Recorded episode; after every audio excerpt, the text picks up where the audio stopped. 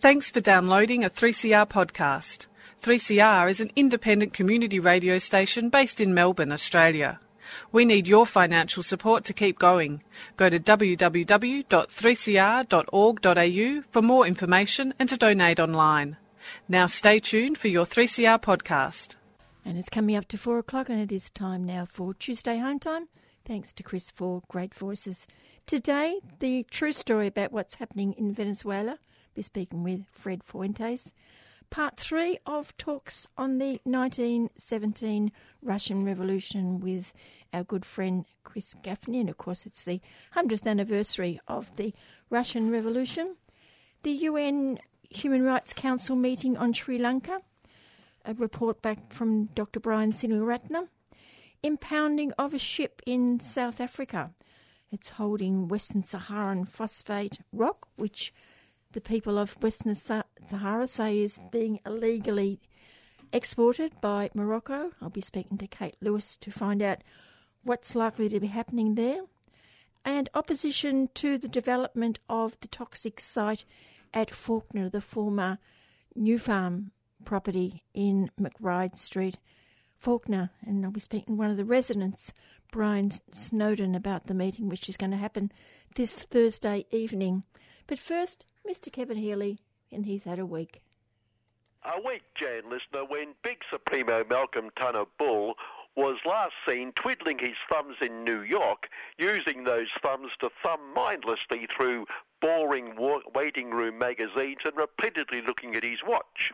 While, far away in Washington, US of the UN of the US of the world, big supremo Donald Trump of the paw, was whooping it up, celebrating his success at attacking insurance companies by pouring trillions into their coffers as the cost of insuring the poor, to whom he has devoted his presidency, are denied health care. For Donald knows health care is very, very expensive and must be earned, and if the unemployed, the homeless, the working poor don't earn enough, then it's win-win. Under my best ever in the history of the world policy, good, good, the poor will be put out of their suffering sooner. This is a compassionate policy. Very good, very good. Uh, Mr. Supremo, you're, you're supposed to be meeting that True Blue Aussie guy in New York to celebrate a bit of train killing a true blue. Uh, where's that again? Uh, uh, so, somewhere near on the way, I think, to uh, North Korea, isn't it? Because I remember I sent that very great, very good armada there. Uh, are they a threat? He's the guy in the phone call. God, not him again. Talk about spoiling a great day. And with that, they whipped out the Blake is a true friend of the USR with whom we have a very special relationship idiot board, and some distracted like he posted North Korea where he should have posted True Blue Aussie. Not that we're suggesting idiot board is any reflection on Donald. Malcolm had flown halfway round the world to be kept twiddling his thumbs in New York and would fly halfway round the world back to where he came from as soon as the meeting of minds very short and getting shorter by the minute meeting of minds was over because he had to get back to finalise the budget whose main objective is not wasting money.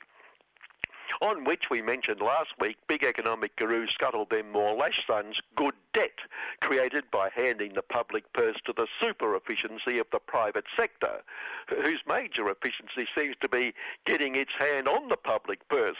Mentioned scuttle them's good debt would resolve his deficit stroke surplus problem by not being a debt at all, fiscal legerdemain, and that the long-haired commie greenie brigade have this silly notion that a surplus is no more than taxes raised not spent on the services for which they were raised. Well, this week our very own socialist state big economic guru Tim Police the Bosses announced a surplus and headed off next day to enjoy a lunch and explain his a man with the the natural constituency of a true blue um, socialist economic guru, the big end of town sundry chambers of profits, assuring them socialism, Tim and Big Supremo who who. Well, thanks to Lord Rupert of Wapping, we know who who who is the pejorative Dan. Socialism, Tim and Hoo Hoo style, was no threat to their economic and policy hegemony. And silly fools, they believed him when it's clear his budget is all about destroying capitalism and creating a socialist utopia. We looked forward to seeing Tim and Hoo Hoo leading the May Day March although perhaps it's best they didn't because that would reveal their true intent. And it's important to keep their attack on capitalism as clandestine as possible. And goodness, don't they do that well? Tim promised those gullible great exponents of the greatest little economic order of them all, we will have surpluses as far as the eye can see. And with that, he turned and walked back into the wall. As an aside, a little true story, listener. When Lynne Kosky was Education Minister, about half a dozen of us were handing out leaflets opposing public-private partnerships outside a Socialist Party conference at Moonee Valley, where the venue has this huge glass wall. And she came up to us playing Hail Fellow, Hail Woman, Well Met, but was clearly so frazzled by our presence, she turned and walked smack into the wall, missing the door completely. And I thought, that's the Education Minister. On May Day, sure we all enjoyed the mass coverage in our media, including the Spencer Street, no longer Spencer Street Fairfax scab papers this week. Well, Train Killing Day is Great Day, this week's Weekly Fashion Week, May Day, they all receive the coverage they deserve. Like this morning's Lord Rupert a whopping sin devoting 15 pages to the death of a footballer. Normally, we could understand why May Day doesn't rate a mention because it clashes with people racing a steam engine in the Dandenongs, but that event was held a week earlier. When, dare I say it, the May Day March should have been held, if not on the day itself, rather than a week after the event mentioned the former State Minister for Private Education, and last week we bemoaned Federal Minister Simon Birmingham failing grade 1 grammar when he announced an efficiency dividend as not a dividend but a cut. Although, in fairness to poor Simon, he's no orphan in that place as a grammatical and lexicological failure, but there's a positive for us, well, certainly for me what an incentive to be inefficient. That's obviously where the big rewards are, the big money. We assume under Simon et al.'s grasp of language, if we get an, an inefficiency dividend, they give us money. Interesting, most of those bestowing the efficiency dividend enjoyed the benefits of free tertiary education introduced by the socialist government in 1973 or thereabouts. I think it was 73. Yes, we ask current Socialist Party private education shadow Tanya Plibersek sink the state sector, reintroducing fees and debt to be educated must have come from a very conservative government, Tanya. It did. It was that nuclear hawk himself, world's greatest worst treasurer Paul, very conservative government. And Tanya lived up to her sink the state sector epithet by attacking Simon Birmingham's next big announcement that they would increase spending on schools by slashing the promised spending on schools. Tanya exposing her socialist credentials by attacking poor Simon and Malcolm and scuttle them for cutting funding to the state sector, I hear you say. Well, sorry, yet again, no. Tanya attacked them for cutting handouts to a handful of rich private and religious schools. State aid for private schools is a cherished socialist principle, she exploded. And this week, her Supremo, little Billy Shorten ambition, between advertising to win the hearts and minds of true blue Aussie white jingoistic xenophobes, sat as he did all those years ago at a desk in a Catholic school classroom and attacked any cuts for, to funding for private schools and especially church schools. Well, most of them are. Little Billy defending that cherry socialist principle. As I've said several times, the man who helped keep Pig Eye and Bob Menzies in government for eons, B.A. Santamaria, would attack evil communists for brainwashing dear little children created in the image of the dear baby Jesus and call for state aid for Catholic schools in the same sentence without even blushing. Catholic schools which were quoting the same B.A. Santamaria, declaring it a sin, eternity in hell, to vote for the Socialist Party. Our young listener might not be aware that back then all public education funding was spent, as it should still be spent, exclusively on public primary, secondary and tertiary education. Now, finally, have I mentioned the biggest news in the world this week? Well, apart from a 94 year old ex footballer dying, although having said 94, the ex bit's probably unnecessary, apart from Phil the Greek cutting back his onerous job of princing, whatever that entails. Sure, you're as devastated as I, I am, listener. Things just won't seem the same. They mention one of his princing jobs is patron of oodles of presumably madly radical organisations. His onerous task? Having his name on the top of the letterhead. What big news! Well, now I have finally mentioned it, finally on such critical matters. No, another aside. 15 pages for the ex-footballer, two pars at the bottom of page 9 for a 15-year-old worker at KFC Salt and Fat falling into a vat of hot cooking oil, caring employer fined a hundred grand pocket money from the petty cash tin. Now, finally, a piece of wheat that was trivia. As the Spencer Street, no longer Spencer Street, Fairfax Fairfax papers are, as I said, produced by scabs, and I assume, listener, we're not buying them, but hope like me you're looking them up every morning to see who's scabbing. A small, perhaps pedantic, but I feel important sub-editorial correction to the Fairfax last week before it was produced by scabs. Headline, World's Oldest Person Dies at 117, which of course should have read, World's Ex-Oldest Person Dies at. Then again, there was a story a couple of days later that a bloke in Indonesia in other people's business had died at 140 or so. So how come the 117 was the oldest, which just goes to show how much we can believe in what the press, the mainstream media tells us. But imagine in the world's oldest race, the number two must be looking up the death notices every day, hoping. Good afternoon. And that's Mr. Kevin Healy, and that's the sort of week that he's had. And he'll be having more of it tomorrow morning from 9 till 10 on City Limits here on 3CR. The Bolivarian government of Venezuela is facing increasing attacks from US backed right wing protesters and threats from the US as well. And on the other hand, support from left wing and solidarity groups within Latin America and in the Asia Pacific area. Fred Fuentes is a journalist and author who has visited Venezuela many times. Fred, from what you're reading and hearing from your friends in Venezuela, how serious is the current threat to Maduro and the Bolivarian Revolution? There's two parts to that answer. The first bit is that clearly the situation in Venezuela is quite a serious situation some very serious problems, uh, a very high level of violence that is occurring in that country right now. But the second part of the answer is that none of what I've just said there in terms of the difficult situation, the turmoil that's going on, and the violence is reflected in the kind of coverage that we're seeing in the media reporting on Venezuela today. If one turns on the TV, one is just simply given a, a message, uh, no matter what channel you look at, whether it's ABC, whether it's Channel 10, whether it's Sydney Morning Herald, whether it's the Herald Sun, all of them are basically arguing the same position that what we have in the case in Venezuela is an authoritarian government that's cracking down on its people and has led now to, uh, I'm not, I can't remember what the exact figure is at the moment, but almost 40 deaths uh, in the country.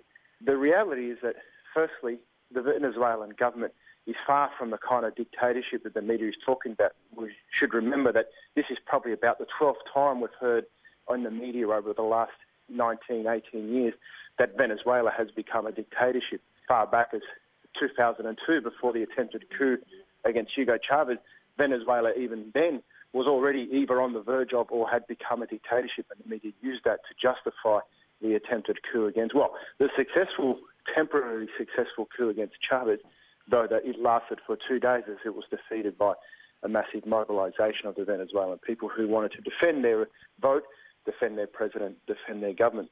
Subsequent to that, we've seen numerous times where the media has declared now Venezuela has finally become a dictatorship. And we're seeing again for probably the 12th time Venezuela being declared that it has gone to a dictatorship. But the reality is that in Venezuela, what we see is a continuation of a government that was elected, that was clearly elected in an election that was observed by many different institutions, pro and anti-government, all of whom declared the elections to have been uh, fair and clean elections.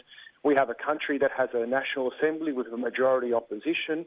Uh, we have a continuation of an electoral council that has been uh, consistently been shown to be uh, impartial in the way that it has run elections and in the way that it has counted the votes. So this media portrayal, firstly, of the government has been a dictatorship is one we've heard before but doesn't reflect the reality of what's going on on the ground. Secondly, the idea that somehow it is the people against the government is also a clear distortion. If we look at, and perhaps the most clearest example of this, of the media impressions or the media footage of who is protesting on the streets. We see that this so-called Wonder Woman, the, the new face of the Venezuelan opposition, 40-year-old, a blonde-haired, blue-eyed woman.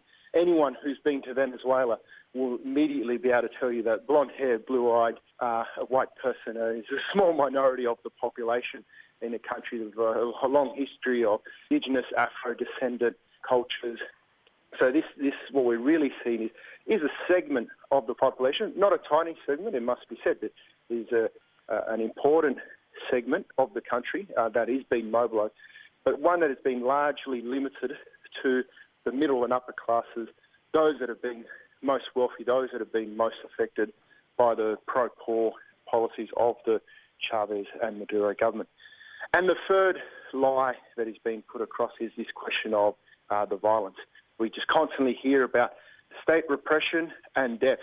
But yet, if one was to go down and look and break down every single one of the deaths that has occurred since the start of this latest wave of violent protest, you see that the majority of those that have died have actually died directly as a result of opposition violence, not as a result of either police or national force or military force uh, violence against against protesters. But of course, the media is interested in getting rid of the Maduro government is interested in portraying an image that's supportive of the protesters.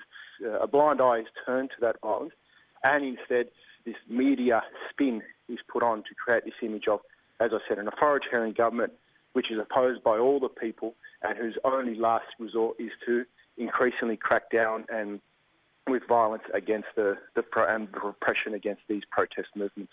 Who are those behind the violence on the streets? In many cases, they're the same people that were behind the attempted coup in, in 2002 uh, against Hugo Chavez, and those that were against that were behind the violent protests in the lead up to the recall referendum against Chavez, in, in the violent protests that occurred in 2004, 2005, involved in the violent protests that occurred in 2013 after Maduro was elected, behind the violent protests that occurred in 2014, uh, in early 2014. Uh, and these are largely right-wing politicians, people involved with either old political parties, who as a result of the, uh, the rise of the Chavista movement, uh, the rise of initially the, the party known as the Movement of the Fifth Republic, uh, which would subsequently become the United Socialist Party of Venezuela, a movement that you know increasingly uh, was able to win electoral support and through that process win governmental power, win positions in the National Assembly. These old parties uh, lost that, their power, so since that time have been increasingly violent, vitriolic in their attempts to re- regain that power.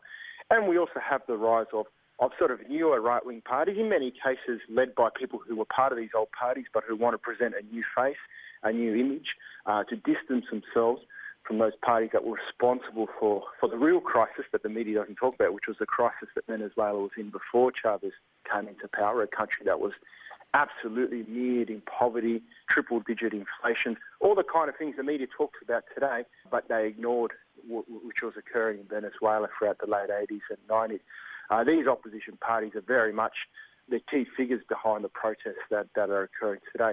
Of course, as always, and throughout this whole period, in collaboration with those that have been funders of them or backers of them, and that includes uh, people such as the US government through its various aid agencies, whether it be the National Endowment for Democracy or USAID, you know, who over the, the last you know, almost two decades have, have funded them in, in the tune of, of millions of dollars. So is it just funding or is it more than that? I think there's a number of ways that the, the US government uh, has been helping, and not just the US government, I should also add other, other institutions. We see one of the biggest institutions that today has been uh, very much, if not actively supporting, uh, perhaps even going as far as spearheading the, the campaign against the Maduro government, and that's the, the Organisation of the American States, in particular through its Secretary General, Luis Almagro. What we see is that, as I said, one is the question of funding. Secondly is the question of concrete actions that have been taken against the Venezuelan government. In the case of the US government, a number of sanctions have been put on individual members of the Venezuelan government, and also a decree, uh, which was should be mentioned, was initially passed by Obama, was then reaffirmed by Obama or extended a year later, and has subsequently been extended by uh, the new president, Donald Trump, which declares Venezuela to be a, a threat to national security. And of course, anything that the US declares to be a threat to a national to its own national security. Clearly, a, a country uh, that is in, in the sights of, of its big economic and, and, military power. We've also seen the help through the constant media campaign being waged by Venezuela, and here I think the OAS has played a very important role, the Organisation of American States, uh, who, in the months leading up to the beginning of this new wave of, of violent protest, was pushing extremely hard, including to the point of convoking illegal meetings of its own organisation, meetings that were not meetings convened by consensus of its members, as the organisation has historically done, but attempts to create the image that the entire continent was against Venezuela, when the reality was that there continues to be a large number of countries in the region who support Venezuela. But the OAS, in its attempt to, suspend Venezuela from the organisation, to declare it essentially a rogue state, a failed state, has been consistently trying to campaign. Uh, in the latest instance, the, the Secretary General of the Organisation of American States coming out in the media declaring that he had heard, that he believes that Leopoldo Lopez, one of the opposition leaders, uh, who is currently in jail because of his role in the violent protests that occurred in 2014, had died in jail, even though it was complete fake news rumour. He's helped spread that internationally. So we see that there's a number of ways that they've been helping funding, sanctions, but in particular the huge media campaign to attempt to demonise and isolate the Venezuelan government. Just explain a little bit more about the Organisation of American States and, and how it has operated in the past. Yeah, well, look, the, the, Ameri- the Organisation of American States uh, has essentially been around since about the 50s. Best really described or summed up its role by the way that uh, you know, Argentine Cuban revolutionary Che Guevara described it, which was really it acted as the, the Ministry of Colonies for the US. And that is that the US has, from the beginning, very much dominated that, used that organisation as a way to be able to keep its control over the region. It involves all of the countries in the region, so US, Canada, all of the Central American countries, the Caribbean, all of the South American countries. I should add the only exception uh, being Cuba, who was expelled after the, the Cuban Revolution uh, had occurred at the request of the US. The Organisation of American States has been largely used to promote US foreign policy in the region. That has, to some extent, begun to change, or at least be challenged, uh, with the rise of a lot of these sort of new left governments in South America. But it was quickly became apparent that the Organisation of American States uh, would always still be heavily controlled by the US. The fact that its, its offices are based in the US uh, and always have been based in the US, they're not, they're not rotated around, around the region. That in part helps explain why CELAC, the Community of Latin American and Caribbean States, was created, which is essentially the same organisation minus the US and Canada as a body for the region to be able to, you know, come together and, and have its discussions without the direct intervention and, and influence of the US and Canada.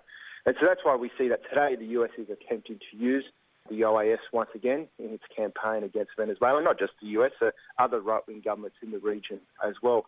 And it, it explains also why Venezuela has decided that it will begin the process of removing itself from the Organisation of American States, that it believes it no longer serves any useful purpose as a space for uh, diplomatic discussions and consensus building.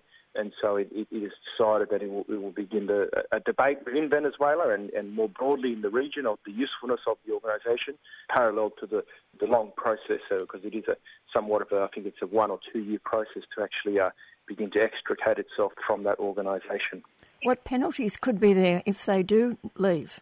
this is a first of its kind. So there are, you know, in, in theory, certain sort of monetary uh, penalties that could be applied and all that. But because no country has tried to do this before, and because there's the, the difficulty of enforcing a country to have to pay these these fines um, not being tested yet, it's, it's unclear. But I think a big part of you know how much of a penalty that Venezuela may or may not have to pay for it will be firstly uh, how much some of the other countries uh, that have also been highly critical of the OAS and just to mention one, Bolivia has been extremely critical in the recent period both because of the stance that the OAS has taken towards Venezuela, but more specifically because the Bolivian representative was the current pro-tempore president of the council of the council of the OAS, rotated position, but it was their position, or their, their, they were the ones that have the, the ability to convoke meetings of the council of the OAS.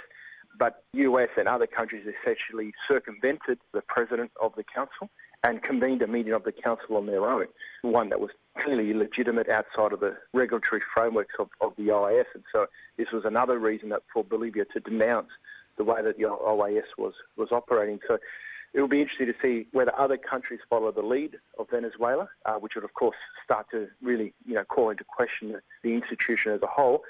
And combined with that will be whether CELAC itself, as, the, as, an alternative to the OAS, holds up. And now the Venezuela attempted to convene a meeting of, of CELAC, or they, in fact, they did convene a meeting of CELAC only a few weeks ago. However, uh, because of the the rift in the region because of the different positions that have been taken in the region. No, no real conclusion or resolution was able to come out of that meeting. And CELAC itself is still a, very much an, an organisation in formation. It's only, if I remember correctly, about three years old, four years old. So it has yet to proven itself as, as, as a viable alternative. But these will uh, be factors into how much of a penalty Venezuela will pay. And I should add that uh, apart from any financial penalty, that the other big penalty that Venezuela potentially could pay is this is used to, to further isolate Venezuela internationally as to, to sort of further create the image of, of a pariah state, one that, you know, essentially refusing to, to go along with international diplomacy. Uh, as I said, that will, that will be reduced if other countries are following the lead of Venezuela or working together with Venezuela on, on both leading the OAS and helping to strengthen CELAC. Just looking at the economy in Venezuela at the moment, we're told that people are, are virtually going hungry because of food shortages and shortages of many other goods. Is that correct or not? As I said in, in answer to your first question, there's no doubt that there is uh, serious problems in Venezuela that, that go beyond just the, the protests that are occurring. But as I also said in the first question, much of it is, is clearly being distorted by the media. So when it comes to the question of, for instance, access to food, you know, the levels of uh, hunger that, that are occurring in Venezuela, firstly, yes, there clearly is a problem with the supply of food. Not to the level that the media portrays, not within the context that the media uh, discusses, uh, which is actually an, a huge increase in food consumption that has occurred under the Chavez and Maduro government over, over the last 15 years. And uh, most importantly, the media doesn't discuss well, why isn't there food. It's just implied that this is, of course, must be the government's fault, that only the government could be responsible for the fact that there's no food. Um, but no questions are asked as to what about the the people that were only a few years ago producing and importing food at record levels. Why have they stopped doing this? And Venezuela, as much as the media will like to portray it as some kind of a state dictatorship where the state controls everything, the private economy continues to be the largest part of the economy. So they continue to have a lot of the economic power. They are the ones that continue to have the ability to either produce and import or to stop producing and stop importing. But none of this is raised in the media as well about who is responsible uh, ultimately for what is occurring in terms of levels of food supply in the country. But as to a country on the verge of, of starvation, these kind of exaggerated uh, sort of uh, images that are, that are portrayed, or a country living out of rubbish bins, this kind of sort of uh, basically outright lies in, in many cases that media portrays, is all, is all part of a, a campaign to try to create an image of a, of a country in ruins, of a country on the verge of, of collapse. But as I said, it's, it's nothing new. Which, you know, only two years ago, the, the, media were telling us the exact same thing, and, and yet two years later, Venezuela continues to, to move along. There hasn't been any of the, the mass starvation, the kinds that are occurring in many countries around the world, but which the media turns a blind eye to, the media doesn't care about because there's no political value, there's no political interest in trying to uh, use that to undermine any government. What can the government do to contain the violence? What the government is attempting to do at the moment uh, is to convene a constituent assembly that can discuss, uh, basically try to reach a new consensus uh, amongst the different political forces in the country about the way forward. Uh, the opposition are saying that they want new elections. Well, the reality is that they had an opportunity to convene new elections. They had the opportunity to have a recall referendum, uh, one that they, they, they failed to comply with. They're now trying to demand uh, uh, new elections on the president, but the elections aren't due until 2018. Uh, so they will, they will have to wait until uh, 2018. But in the meantime, the government said, well, why don't we convene a constituent assembly just as Chavez did when he was first elected, to bring delegates from all over the country, elected by the people, to come together and discuss, well, what, how do we, you know, move past this? How do we get through this, this impasse uh, that the country is currently at?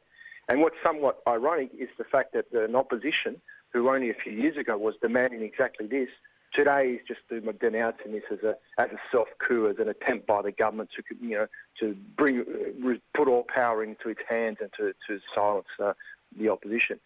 So we'll, a key question will be how successful is this attempt by the government to reach out to all sectors um, of society? Of course, um, in its proposal, it's not only aiming to incorporate the opposition into being part of this discussion, but of course trying to uh, activate and mobilise its own support base, which continues to, to remain strong. I mean, that's another aspect of the media campaign uh, or the media coverage that, that is constantly being denied, uh, which is that throughout this whole period, there have also been a, num- a, numerous, a number of a numerous protests uh, carried out by pro-government forces or forces in support of the Maduro government, but none of those protests are, are ever um, sort of covered in, in the media.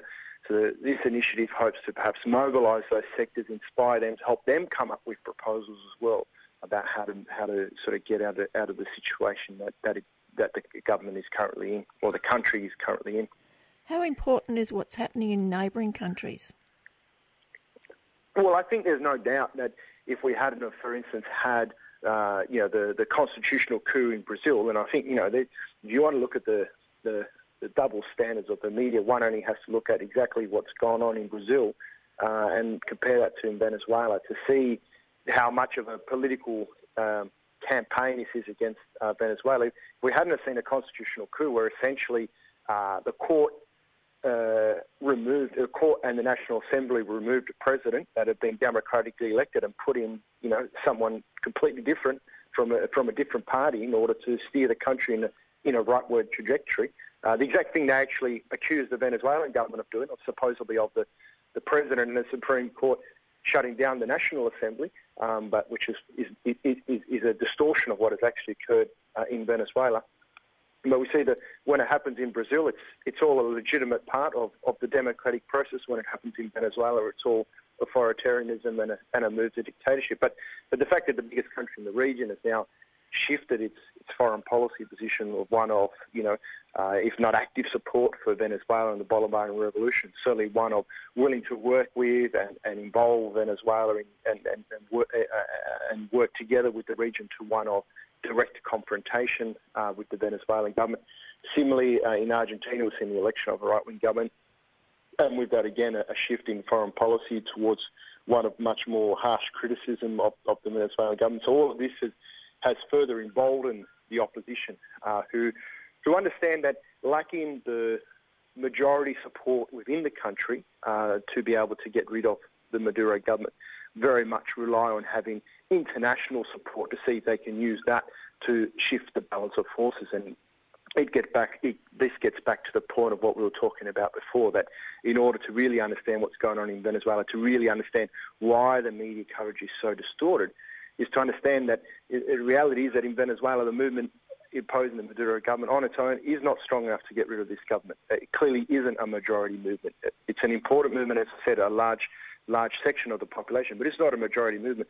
So what it's had to rely on is that hoping through media coverage, uh, through internet diplomatic pressure, through sanctions, uh, through all of these kind of external factors, um, they can hope to, and you know, and we shouldn't say rule out the possibility of, of even more drastic actions, including you know, can never be ruled out military actions, and it's certainly something the opposition have raised. It's certainly something that in recent meetings between opposition leaders and representatives of the US Congress have talked about the need for swift action to end this situation. Uh, so all of these, you know, uh, all of this is part of helping to change the correlation of forces inside Venezuela. One that they know they can't change simply uh, through the, their protests that they've been carrying out now over the last month, month and a half. In the past, the support of the military has been really important. What's the feeling now? Do people talk about that at all? Oh, it's, it's certainly constantly being talked about, and, and the opposition uh, uh and, and, the protesters are, are, constantly wavering between calls for the military to fulfil their patriotic duty of, you know, of defending the constitution against the, the authoritarian regime, to, you know, outright violent attacks on the military and denigration of them as people who don't have the, you know, pardon the expression, you know, the balls to, to kind of stand up to, to the Maduro government. Uh, this is, you know, constantly being played out in, in all the sort of social media uh, sort of campaign that the opposition activists um, are sort of uh, pushing. And, and, and I know that a number have talked of the need for, or certainly, you know, the, the wanting to support any kind of military action, military coup against the government. But until now, there, has been a clear sense that the military are, are quite solid in, in, the sense of defending the constitutional order. They believe there's been no rupture of the constitutional order, that the Maduro government is currently the elected government uh, of Venezuela, and they've made it clear that they will continue to defend the elected government of Venezuela. And if tomorrow there was to be elections, or 2018, uh, when the elections are scheduled, there are elections and the opposition win, well, they will, they will defend that democratic will of, will of the people, but they will not intervene to support a minority of the country in overthrowing a, a government that's been voted in by the majority. What can the Maduro government do to inc- improve the economy at, at this time? Because that must be a, an important thing as well. That's obviously a huge question, and, and that's something that you know, a lot of people in, in Venezuela have been discussing. But I think the Maduro government, its approach up until now, certainly for probably the last year or two years, has very much been to try to reach out to the private sector to sort of say, look, let's put the political differences aside. We are willing to work with you in whatever way possible to get production up and running. One gets a sense that two years later, that strategy is faltering. It's, it hasn't really helped to turn around the situation. There have been some improvements in some areas. It hasn't really fulfilled the, the sort of uh, goals that the Maduro government, I think, had initially set itself in terms of thinking that this, where this strategy might take it. Parallel to that, the other thing the Maduro government has very much focused on is trying to organise a network of community activists willing to be part of ensuring that what food is imported by the state is distributed and made to get to the to those that most need it. That seems to be working to the scale that it's it's operating at. So it, it obviously hasn't fixed the problem of food distribution, but where communities have been able to organise themselves, where uh, the food has been able to be imported uh, in the numbers necessary, it has begun to at least alleviate some of these problems of, of food production. So in that context, I would say that a, a, a sort of a, a, way out of this crisis, it seems to me, requires firstly a, a slightly different approach to the private sector. One that says, look, we will work with you but if you refuse to work with us, then we will take the measures necessary to ensure that production begins once again. Whether that be expropriations of companies, whether that be that we no longer continue to give you funds and we redirect those funds to state companies, whatever the, the specific case by case scenario might be. But I think a stronger attitude towards the private sector may be necessary in, in this regard. Combined with a further impulse towards sort of relying on popular organisation to really tackle a lot of those bottlenecks that have been created by an economy that one that the Chavez and Maduro government inherited, one that has been based on uh, largely, you know, summed in a few words, an economy that produced oil in order to get money in order to buy everything that it needed uh, and import everything that it needed. That, of course, is now been reaching a bottleneck where the government may have control of the oil, but it doesn't have control of who's importing stuff and who's distributing it. So it needs to rely on the people to be able to help to ensure that its goals of distributing food and, and of course, other products as well, medicines, healthcare, all, all these other vital necessities that people need um, are actually uh, begin to occur and begin to alleviate the, the problems that are occurring in Venezuela today. And of course, that means the importance of the missions. Well, that's right. Uh, the, the social missions that were set up by Chavez, which were you know, certainly the initial ones in particular were largely based on bringing together organised communities or activists in communities that didn't have higher levels of organisation to really take into their own hands questions of education, healthcare, uh, housing, really start to resolve the kind of issues that have pervaded you know, Venezuela for, for many years, not issues that are new to the Chavez government, the difference being that Chavez government actually trying to deal with these issues, and in particular to deal with these issues by working together uh, with the people. And that's why one of the things that the government has set out for itself in the constitution, uh, in this proposal for a constituent assembly, is to very much enshrine these social missions in the constitution and to make the, integrate them much more into the functioning of the Venezuelan state, given that much of the old inherited state bureaucracy has clearly shown itself to be inept when it comes to being able to deal with a lot of the problems that Venezuela is, has, has faced and is facing today. And that's journalist and author Fred Fuentes speaking about the story that we're being told about the situation in Venezuela and possibly the, the real story of what the situation is in Venezuela. And, and in weeks to come, possibly next week, we'll be talking to Fred about the recent elections in Ecuador.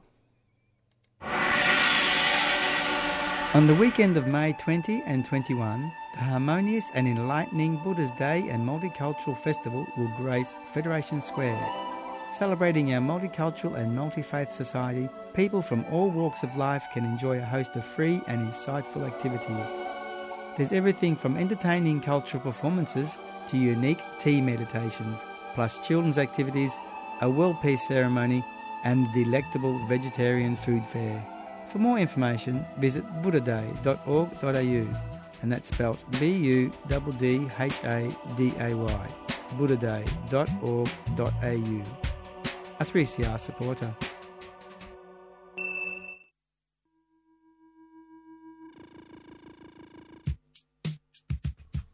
Hey, farm, what's someone who studies things under the sea called? Uh, an undersea researcher? Wrong.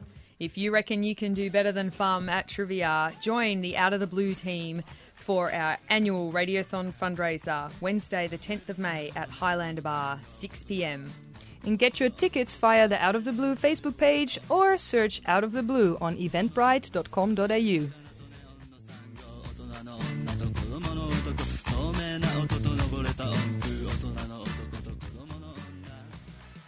Today, the third in the series of talks by Chris Gaffney commemorating the 1917 Russian Revolution. Lenin's forceful tactics brought rapid support for the Bolshevik Party. This is in 1917. This is illustrated in Victor Serge's Year One of the Russian Revolution, in which he gives us figures of the voting for the Moscow Municipal Duma. Uh, Dumas were sort of fakish local councils set up by the Tsar after the 1905 revolution. Well, in the 1915 elections, the social revolutionaries, who you remember represented the peasantry, and the Mensheviks, moderate revolutionaries who thought the next stage should be capitalism, well, they got 70% of the votes cast. This fell to 18% in the 1917 voting, while the Bolsheviks polled more than 50% of the votes in that year and had 350 delegates out of the 710 elected. This is from year one of the Russian Revolution. After Kornilov's march on Petrograd, he was a Tsarist general. Lenin's insistence on marching separately from the provisional government, even though they were both interested in Kornilov's defeat, resulted after his defeat in the formation of the Red Guard by the arming of the workers and the establishment of the Military Revolutionary Committee, on October the 16th, 1917, over which the President of the Soviets presided, Trotsky. This resulted in a dual power. That is, a situation in which the government attempts to order regiments they considered contaminated with revolutionary ideas to send them to the front line. This would be countermanded by the Military Revolutionary Committee, which drew its authority from the Soviets, which were a 100% solid working class organisation. John Reed, in his 10 Days That Shook the World, has this to say The people around me appeared to be in ecstasy. They seemed about to burst forth spontaneously in a religious hymn. Trotsky read a resolution to the general effect that they were ready to fight for the workers and peasants to the last drop of their blood. Who was in favour of this resolution? The immense crowd raised their hands as a single man. Trotsky went on. The hands remained raised. Trotsky said, Let this vote be your oath. You swear to give all your strength, not to hesitate before any sacrifice, to support the Soviet, which undertakes to win the revolution and give you land, peace, and bread. The hands remained raised. The crowd roared, approved. They took the oath, and the same was proposed and repeated all over Petersburg, which later became Leningrad. The last preparations were made everywhere. Everywhere they swore the last oath. Thousands, tens of thousands, hundreds of thousands of men. It was insurrection. Kerensky, who was the president of the provisional government and a former social revolutionary, a lawyer, well, he escaped from St. Petersburg, but his uh, ministers were arrested at the Winter Palace on the 7th of November. And that evening, the All Russian Congress of Soviets met with the power of government in its hands.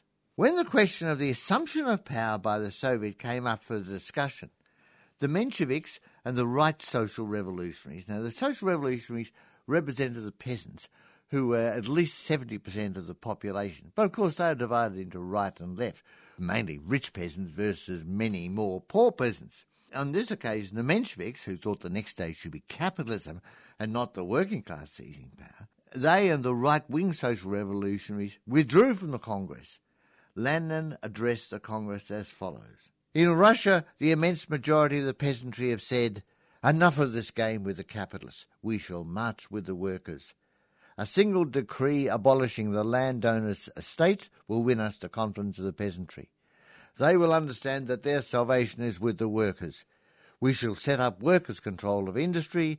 We are beginning to build the socialist society. The first Soviet government was set up by the Congress. It elected an all Russian Soviet executive had 102 members, 62 Bolsheviks, 20 left social revolutionaries. After discussing peace proposals, the Congress dispersed on November the 10th, 1917. Well, on the one hand, every hour brought encouraging messages from trade unions, the army, and the local Soviets, but counter revolutionary forces began to grow. Petrograd only had its supplies for a few days, and none of the government agencies functioned. Denunciatory telegrams poured from general headquarters to all the people you'd expect municipal dumas, provincial councils, and every former government body. The revolutionaries were labelled bandits, usurpers, traitors who were unleashing civil war, and the like. The bourgeois press, which continued to publish, we might add, declared that order will be soon restored, that loyal regiments were marching up from the front with Kerensky at their head, and a new provisional government would be set up. And the unspoken word was every communist in the place would be shot. The cadets seized the telephone exchange. They were the aristocrats' children in the cadets. That was the big bourgeois party. But they were quickly ousted. All the other socialist parties were against the seizure of power. The army under Kerensky was checked by the Red Guard and disbanded. For the time, the situation was saved but the Soviet government was to meet new opposition of a severe nature from the Constituent Assembly, which had been convened to meet in January 1918. That is two months after they've seized power. And they had agreed to that. Elections to the Constituent Assembly, which is a bit very much like our parliaments, in the sense of being geographic, you get represented by somebody based on geography. Class doesn't come into it. He or she might represent it. It doesn't seem to matter. Elections to the Constituent Assembly were agreed to at the Soviet Congress. They were awaited with mystical faith by the social revolutionaries for the obvious fact that they were 20% of the population. They thought, we're home and hose. And millions of the peasants and the radical bourgeoisie would undoubtedly secure for them a majority, which would certainly embarrass the Bolsheviks, who are the, the government in power.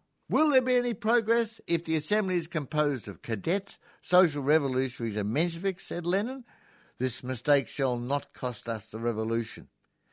The voting for the assembly was as follows bourgeois parties, cadets, 13%, Social Revolutionaries, the Peasant Party, 58%. The Mensheviks, 4%. The Bolsheviks, 25%. The Social Revolutionaries, the Mensheviks, combined to make their total strength 62%. Lenin wrote a pamphlet about this called Elections to the Constituent Assembly, and he analysed this voting.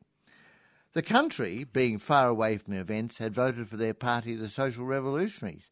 The cities were for the Bolsheviks, that is, the immense majority of the workers. For the two capitals, Moscow and Leningrad, the voting was cadets 515,000, Bolsheviks 837. In the army, the cadets 1,800,000, the cadets 51,000, Bolsheviks 1,700,000. That is half the army for the Bolsheviks, overwhelmingly where the regiments were close to events. Lenin's views on the Constituent Assembly, and this is a very important question because the workers have just won power through the Soviets, and then an old promise comes up of the Constituent Assembly, which is now met and is bound to be hostile to Soviet power. In other words, it will become an organ of the bourgeoisie, leading the peasantry. A summary of Lenin's views on the Constituent Assembly are as follows. The Assembly provided the widest democracy possible under a bourgeois republic, like we've got in Australia. The Soviets provide a superior form of democracy that leads more rapidly to socialism. Three, the majority of the people have not yet had time to settle vital questions by formal democratic methods. Four, civil war in Finland and the South make it impossible to settle vital questions by the vote. To consider the Constituent Assembly as above the class struggle and the Civil War was to adopt a bourgeois point of view. Well, the voting elected 520 delegates to the Assembly, 161 Bolsheviks, 267 social revolutionaries, 41 Mensheviks, and others. The Bolshevik president opened the assembly and urged the adoption of a document drawn up by Lenin and supported by the all Russian Soviet executive.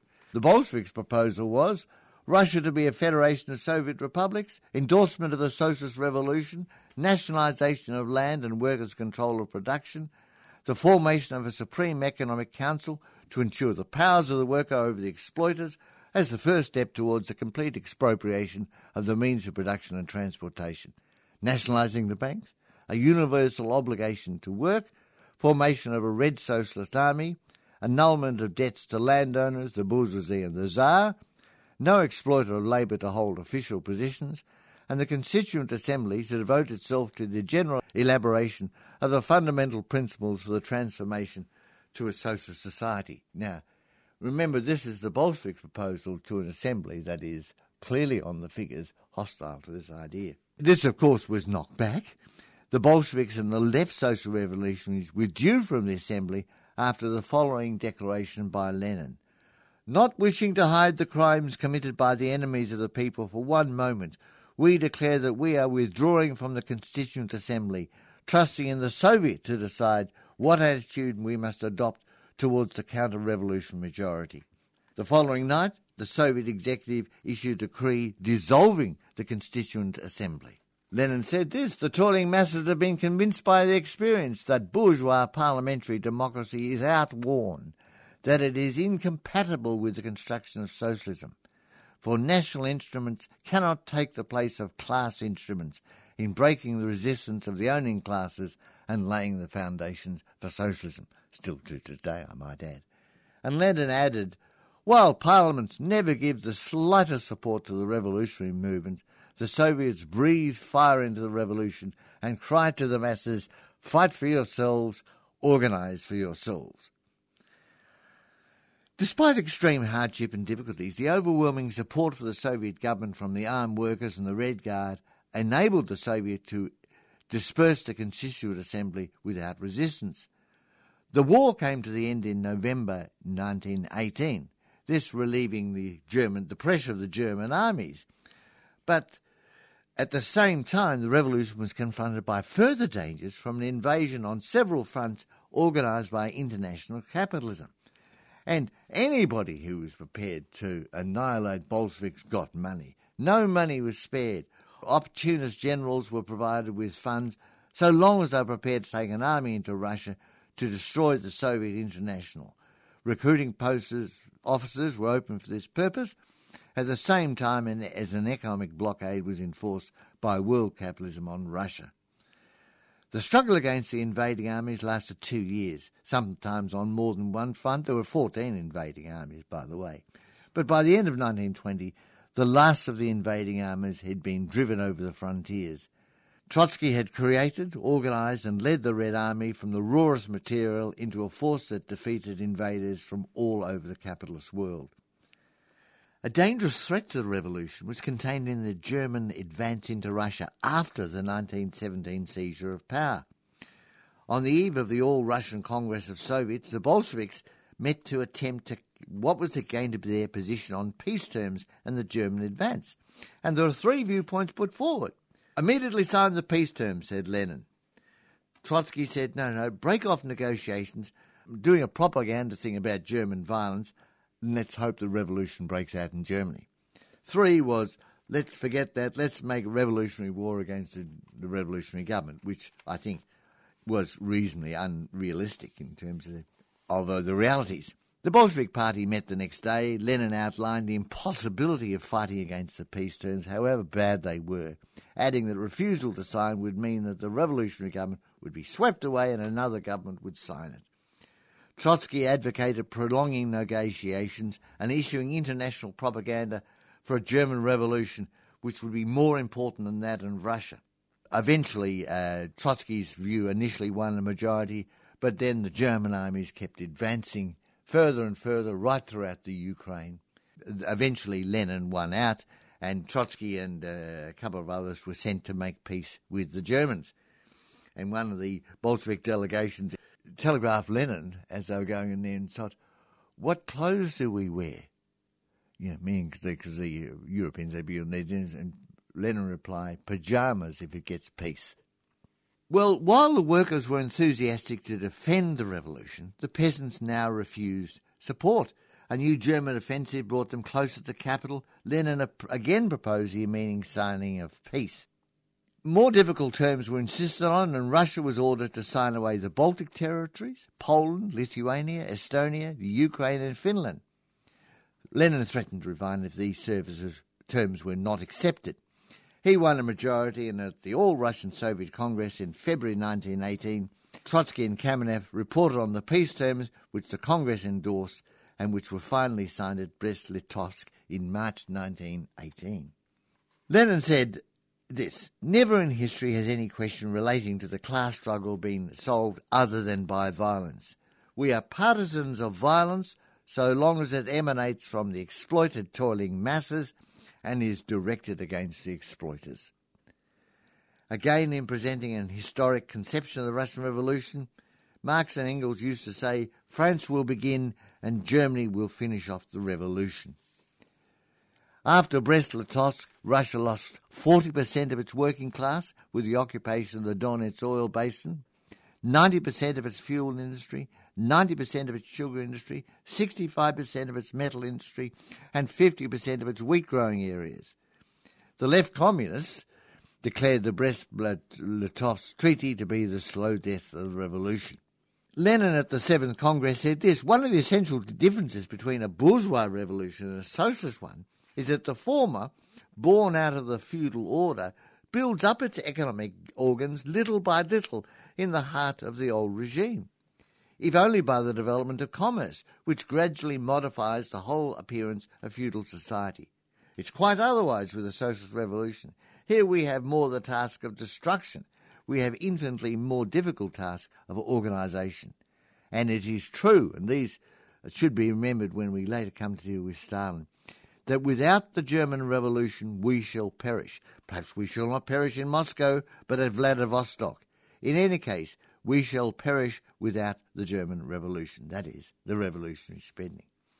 On the nature of the Soviet state, he said it's a new type of state, without a bureaucracy, without a police, without a standing army, a state which substitutes for bourgeois democracy a new type of democracy, forces the toiling masses into the vanguard, gives the legislative, executive, and military power to the workers, thus creating an apparatus which is designed to re educate those same masses.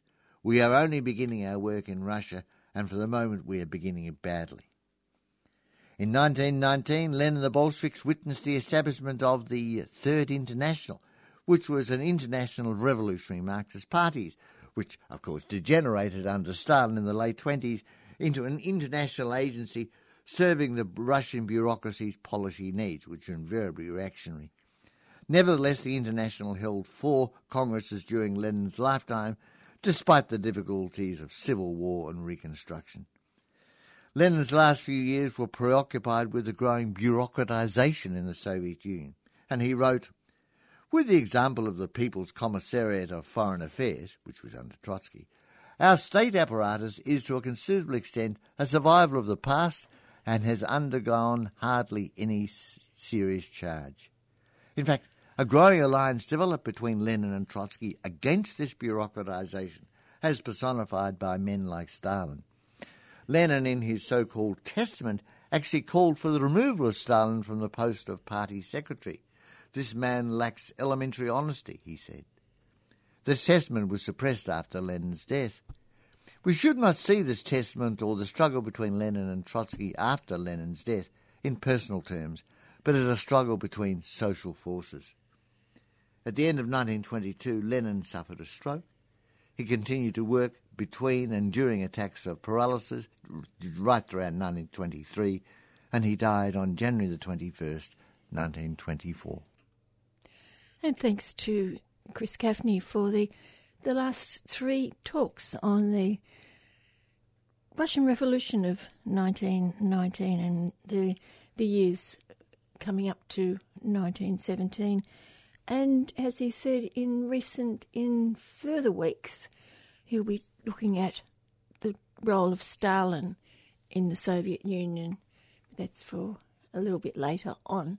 And if you'd like to hear more of Chris, apart from Great Voices, which is 2 to 4 on a Tuesday here, Keep Left is between 10 and 11 on Friday morning.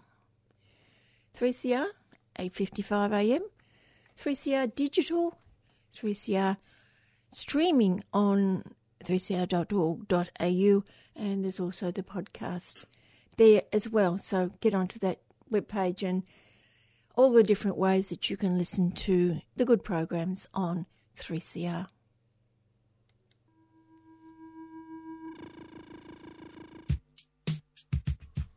Hey, Farm, what's someone who studies things under the sea called? Uh, an undersea researcher? Wrong.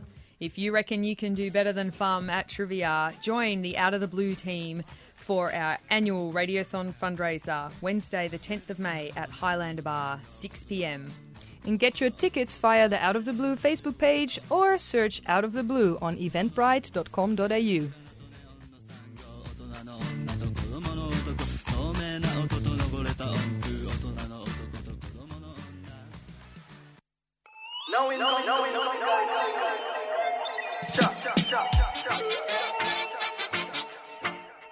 Hey, are you wearing the latest 3CR t shirt this summer? We have a limited number of 40th birthday t shirts for sale. Designed by local artist Emily Floyd, these awesome Radical Radio t shirts are available from our studios at 21 Smith Street, Fitzroy during business hours. Or you can shop online at 3cr.org.au forward slash shop. For just $20 or $15 for kids' sizes, you can look great and help 3CR celebrate 40 years of radical radio.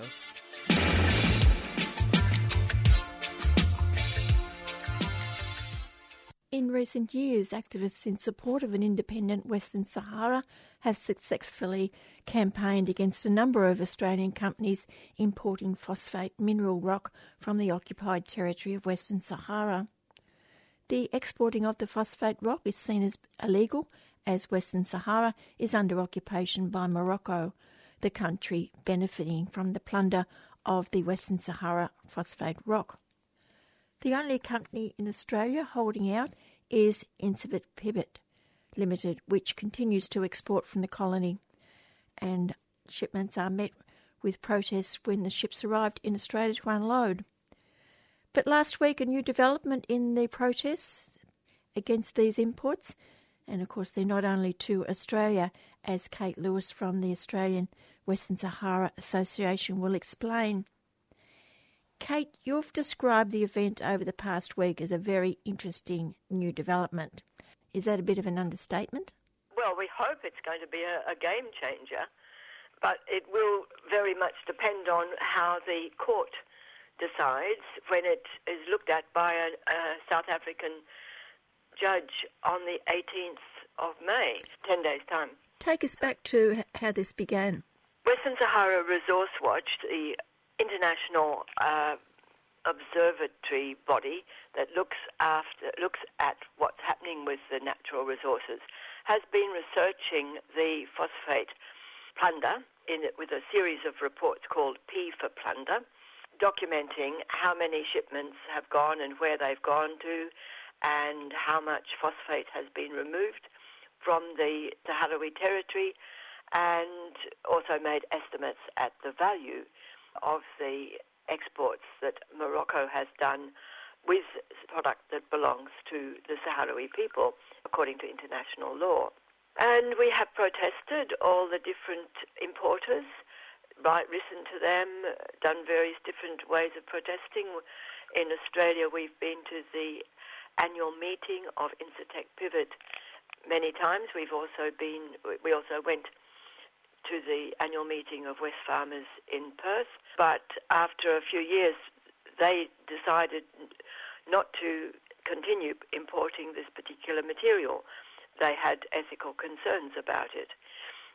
So the only one remaining now, there was also a uh, private company in Tasmania, Impact Fertilizers, which they don't have annual meetings because it's not a, it's a private company, but uh, we have listened to them and we have protested with the customs uh, officials in, in Hobart, for example, and eventually they decided not to import anymore.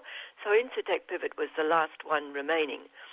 As a matter of fact, we thought that the shipment that was coming on this ship called Cherry Blossom was actually due to uh, expected at Incitec Pivot because that is the normal route that they take.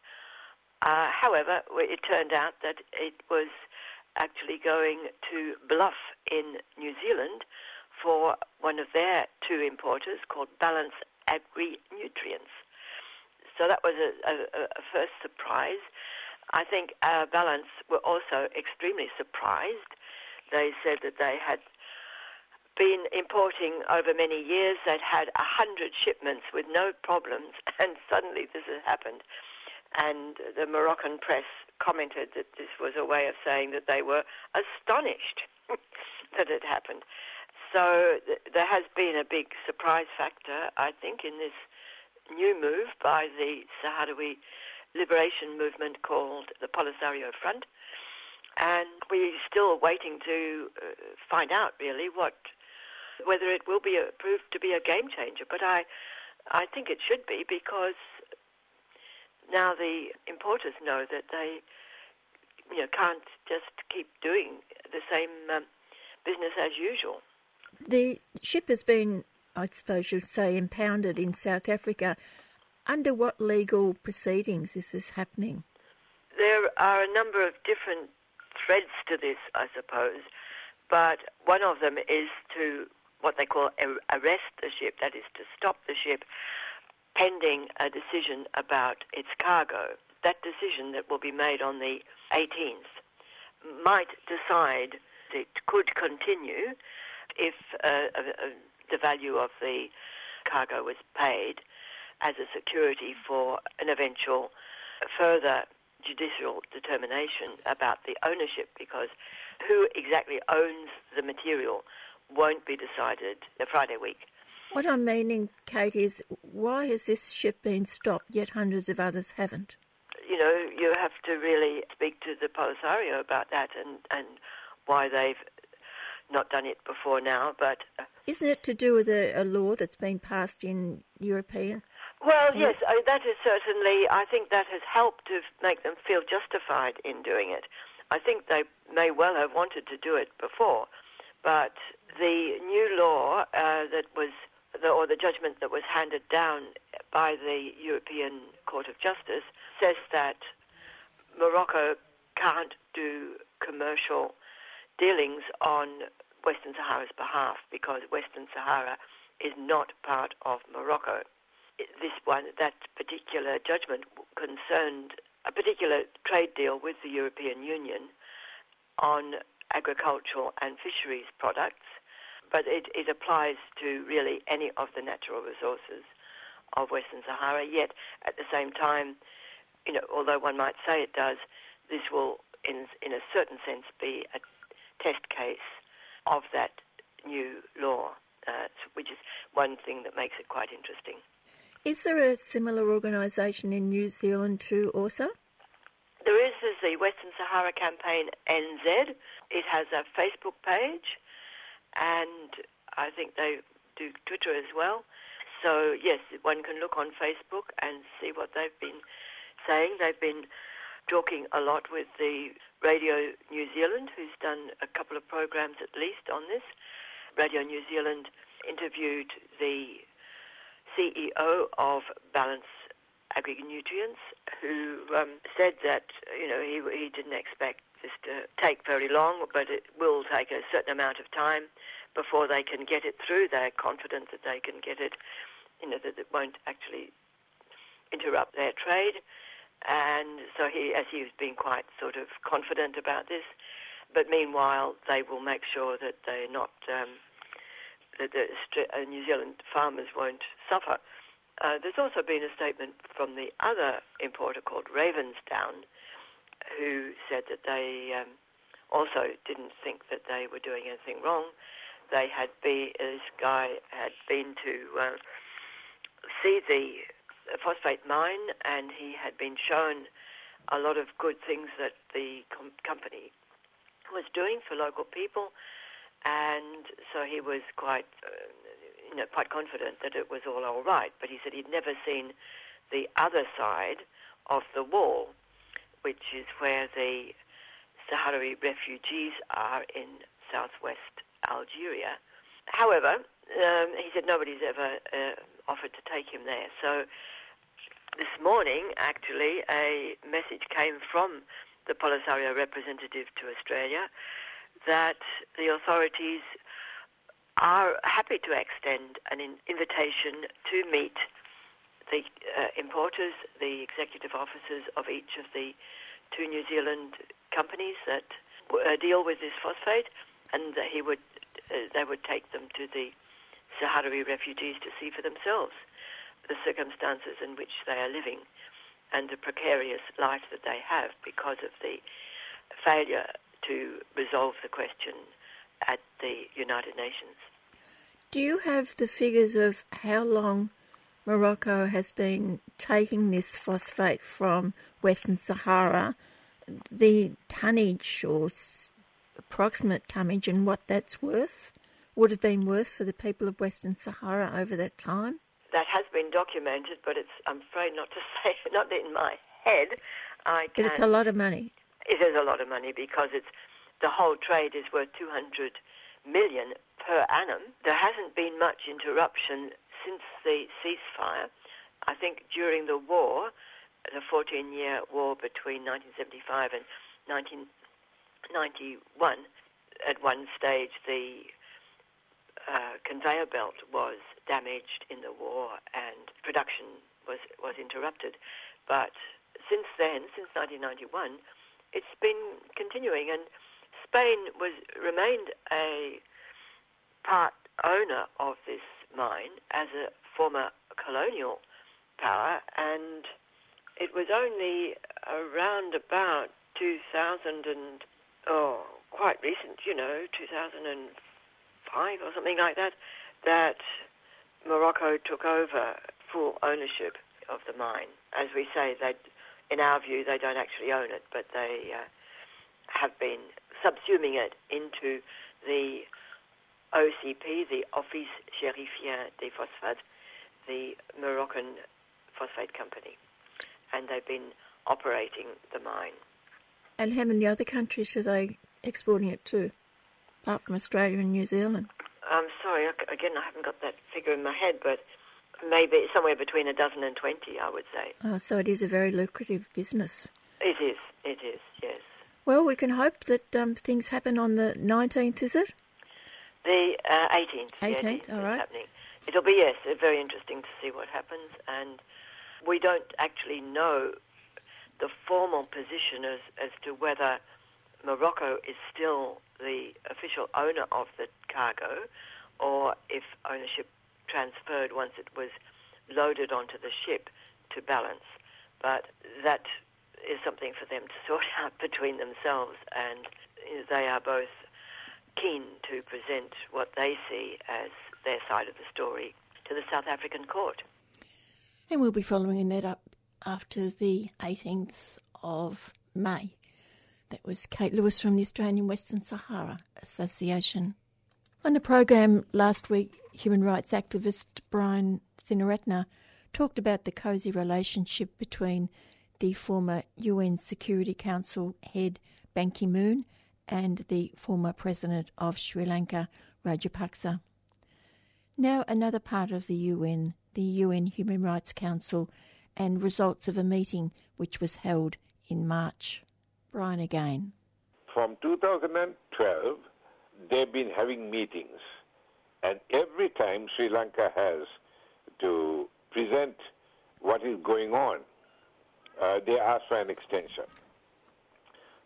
The 2009 meeting was outrageous. This was just a week after the massacre of uh, some 60,000 Tamil civilians, and the whole world knew about it.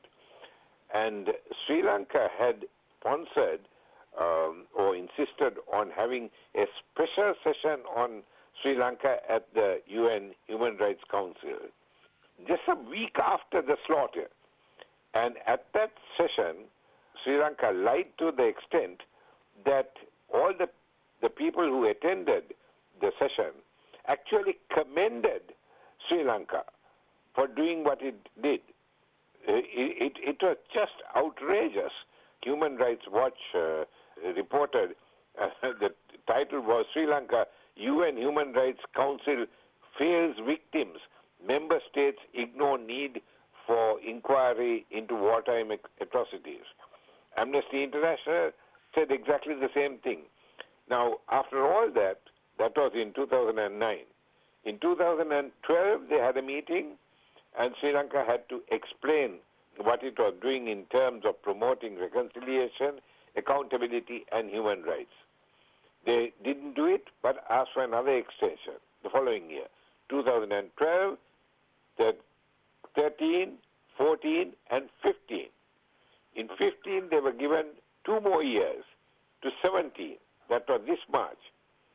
And I think the whole world expected the council to do something about it.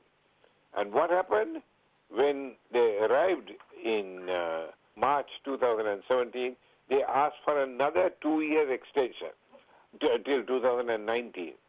I have actually said that the Sri Lanka uh, issue, uh, what they're hoping would happen, or what Sri Lanka is hoping would happen, is that the world will forget about it, and the whole thing will just sort of disappear.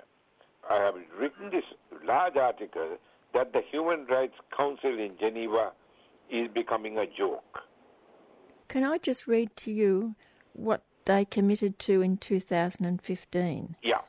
Colombo will be able to satisfactorily fulfill all the commitments it voluntarily undertook to fulfill, including the proposal to establish a Commission for Truth, Justice, Reconciliation and Non Recurrence, establish an Office of Missing Persons and an Office for Reparations, particularly in a Sri Lankan judicial mechanism of the Commonwealth and other foreign judges, trial and punishment of those responsible for crimes, undertake a review of the Public Security Ordinance Act and to review and repeal the Prevention of Terrorism Act, release publicly previous Presidential Commission reports, take constitutional measures for a political settlement, including devolution of political authority. That's a long list there. You're saying they did nothing. They did nothing. You see, uh, all of this applies. Uh, they've set up various commissions of inquiry which function in Colombo, in the in Sri Lankan south, with my people. There nothing, nothing happens in the north and the east where the Tamils live, you see. That area is actually not under Sri Lanka, it's under the Sri Lankan armed forces. It's a police state or a military state. Nothing has happened. The change from the dreadful uh, Rajapaksa regime to the current Sirisena regime has only been a name change. And the Tamils in the uh, north and the east, incidentally, they are the people who are jumping into boats and coming to Australia simply because they can't live there. It is not a livable situation. And all these commissions and everything that has happened, they, nothing has happened in the Tamil North and the East. That's where the problem is. And that's why I, what I hoped would be addressed, especially since uh, a group called the Tamil Civil Society uh, sent a long, comprehensive uh, list of the problems they are facing, and that was just tossed in the in the dustbin. Can you describe that list? Oh, they just said, look, the people have got no food, they don't have drugs, their lands are gone, the lands are all confiscated and used by the armed forces. They've been uh, the people uh, who have been fishing have been taken from the coast and relocated 10 miles, that's 20 kilometers inland. Now, there's no sea there. Now, they're, they're, they're not going to carry a boat for 20 kilometers every day to fish and come back. In any case, they are not even allowed to fish uh, except between 10 and 11 or something in the morning because Sinhalese fishermen from the south are being brought and installed on the coast uh, and encouraged by the government uh, who give them all the facilities to do so. So the Tamils cannot do any agriculture because they lost their lands. They cannot do any fishing because they've been relocated from the coast. They they got no employment, and uh, literally they are. It's a slow death. I called it slow genocide. I mean, people say that I shouldn't use the word genocide, but unfortunately, that is what the word genocide means, which is a destruction of, in whole or in part, of a national, ethnic, uh, religious, cultural, or other group. And in this case, that part is the part that lives in the north and the east. And uh, the supporters of the government say, well, the Tamils in the south are doing well. I said, I challenge that, but that's not the issue. The issue is that the Tamils in the north and the east are gradually disappearing. I mean, they are dying, full stop, for lack of drugs, lack of uh, work, and uh, lack of food. This, this is just, I mean, I've told them that if they think that the answer is going to come from the UN Human Rights Council, they better forget about it. I think the answer has got to become uh, to come from a non-violent protest organized by the Tamil people in the north and the east. And that is happening? Well, there was a protest on, when was it? Uh, in, in September last year, when some 15,000 people from all over the north and the east uh, collected in Jaffna and brought Jaffna, which is in the north, the main city in the north, to a halt. Uh, I said, well, that's the sort of thing that will work if anything does. Now, the worst news was that on the day, the very day that the motion was passed in Geneva, the president of Sri Lanka appointed uh, Major General Shavendra Silva as the chief of the uh, of uh, the armed forces. Now, Shavendra Silva is an interesting character. He was the person who was in charge of the armed forces when they dropped bombs and decimated the north and the east. He was the man who accepted the uh, Tamil Tiger political uh, leaders who came to surrender. He shook their hands, and a couple of hours later, their bodies were found in a drain. He is probably the person with the greatest case to answer as Justice Navanethem Pillay, the former UN Human Rights Counselor in Geneva, said. He said, this is a man who has to has a case to answer. And to appoint this man as the, whatever they call it, in charge of the army is, I think, a slap in the face to all of us, and certainly to the victims who are waiting for justice in the north and the east of Sri Lanka. And that's tireless human rights activist Dr. Brian Senewiratne. Stop failing our kids. The juvenile justice system is a racist disgrace. Indigenous Social Justice Association Melbourne is launching a campaign to highlight factors including poverty, homelessness, loss of culture, and racist over-policing as key contributors to youth incarceration in Victoria. The campaign kicks off with a week of action starting on the steps of State Parliament on Thursday the 25th of May at 12.30. Be there. For more information including campaign details, go to isjamelbourne.com. Let's hold the Andrews government to account and halt the law and order race to the bottom. ISJA Melbourne is a 3CR supporter.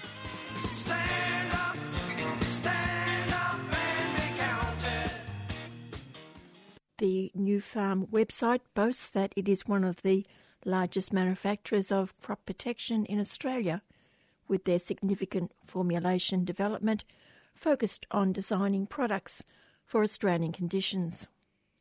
A little further on the homepage, Nufarm Limited provides a 24 hour emergency number if there is a suspected poisoning or exposure to chemicals. And it is the latter that has concerned residents of Fawkner for many years, and that concern has increased due to a proposed development of the former site of the chemical company, which could release deadly toxins into the air and the nearby creek. Concerned residents and environmentalists, a local councillor, have convened a public meeting for this Thursday at 7pm at the Fawkner Senior Citizens Centre. Yesterday I spoke with one of those concerned citizens, Brian Snowden, and we began discussing how a toxic industry was allowed to operate in a mainly residential area back in the 1950s. We don't know how they came to be there in the first place. When my parents and I moved into Fawkner, I was a child of nine. In 1957, there was already one factory down near the creek, down near the Merri Creek in McBride Street, Fawkner, which is off the highway at the end of Fawkner, which borders the Merri Creek. That old factory was a ferrous metal factory. It was called Holloway's Foundry. It was all that existed. Other than that existed behind that was a, a market gardener, a joiner who was building door frames and window frames for all the houses that were being built because Fawkner had been opened up. It had been sheep farm. It was the outer limits of Melbourne in those days, in the northern suburbs, and it was sheep farm, and it had been opened up to the government for war service homes, and later for housing commission homes, but mostly it was war service homes at that point. It was mostly open paddocks, no sewer, dirt roads, open drains. At some point, obviously, some scout for a Nufarm, which is a subsidiary of Monsanto, no matter what they tell you, obviously scouted out. There was a property for sale. The, the Holloway people had probably either their business wasn't doing good or they were retiring or whatever, they turned the factory over to Nufarm. We were told initially, or the residents were, that, that Nufarm was making hairspray. Hairspray was big in the 60s, if you remember. It wasn't until some years later when they started letting off toxic fumes into the air, peeling paint off houses, all the plants were dying, people were feeling nauseous, sick. There was a terrible stench over the suburb that people started to realise something's amiss here. I think we need to begin by pointing out that the reason you, you have so much information is that your mother was part of a residents' action group way back then. Yes, that's correct. The Fawkner Broadmeadows Progress Association. And she kept all her records? She kept all the records, or most of them anyway, including all the correspondence. This weighty document, which is the audit from the clean-up when it was eventually done, She kept all the records. The only one I can't find is the one on all the medical problems. There was a document which I foolishly loaned to someone at some point and never got back, and that outlined all the cancer clusters that were prevalent around the suburb. Later, we also know that just about everyone who worked in the, that Nufarm factory died of one form of cancer or another. And was it the local people who worked in the factory? Some local people, although not from our street and a little bit further afield mostly, but some people in the Fawkner suburb did. And then when Nufarm left Fawkner and moved to wherever they moved to, I've forgotten now, somewhere over in Broadmeadows, I think, or somewhere, they actually used to bus their workers from Fawkner, the ones who did work for them from Fawkner, over to the new plant. And they had problems too. They ended up with serious health issues. Talk about pollution of the, the creek, because it's not far from the creek either, is it? It's at virtually at the closest point to the creek along that whole area, that whole strip. Nufarm. One could call them criminals. They were criminal. Their actions were criminal. They had an open drain from a, a sinkhole that they'd built towards the rear of one end of the factory, which literally had an open drain that ran into the creek, ran all their effluent and all their off, off you know, whatever they were they were spilling out into the creek, and they defoliated the whole of the area behind the factory as well for about half a kilometre or more. And also, what they didn't run into the creek, they ran into the sewer. Just explain what they were actually doing there. What were they making? They were manufacturing between about 1957 and 1981 these chemicals dioxins, DDT, toluene based emulsifier concentrate, phenoxyacetic acid herbicides, 2,4-D, 2,4,5-T, esters, dichlorophenol and trichlorophenol, arsenic based sheep dip. There were benzene offshoots and residues found on the site when it was being cleaned up as well. I would imagine it would, should have had a, or would have had a, a special permit to produce things like that in a residential area. Nobody knew. Nobody knew, or if you if they knew, they they turned a blind eye. After all, the ex premier of Victoria, Henry Bolte, was on the board of Nufarm. But people must have noticed the creek being oh, denuded. Oh yes. Oh, yes. We swam in that creek as, as children. It was pristine. There was bird life, there were fish, there was all manner of life down there, and, you know, it was clean. And over time, it became increasingly polluted. And uh, even kids used to play behind the factory where the runoff was happening, and they got covered in some of this stuff. When did the sicknesses start? Pretty early in the piece, uh, and certainly by the the uh, 1970s things started to become evident that there were serious problems with this this place. Quite apart from the stench that it gave off and the toxic plumes it sent into the air, yeah, people started to have breathing problems, skin irritation problems. Then from there, things snowballed and other worse conditions started happening with, with people and clusters of people, not just in McBride Street, but in the street behind, which is Percy Street, the street behind that, which is James Street, and all the way to Bruce Street, which is third street up, and either side of those streets. And was this factory working 24 hours a day? Pretty, pretty much 24 hours a day for a fair bit of its time, yes. These chemicals are so toxic, you know, they're highly carcinogenic, and there were heavy traces of them found saturated on the Nufarm site after the, the company moved out, and it moved out under sufferance from the residents. And it took another 18 years before the residents could get anyone to look at the place and do a clean up. In the meantime, it had been sold into other private hands.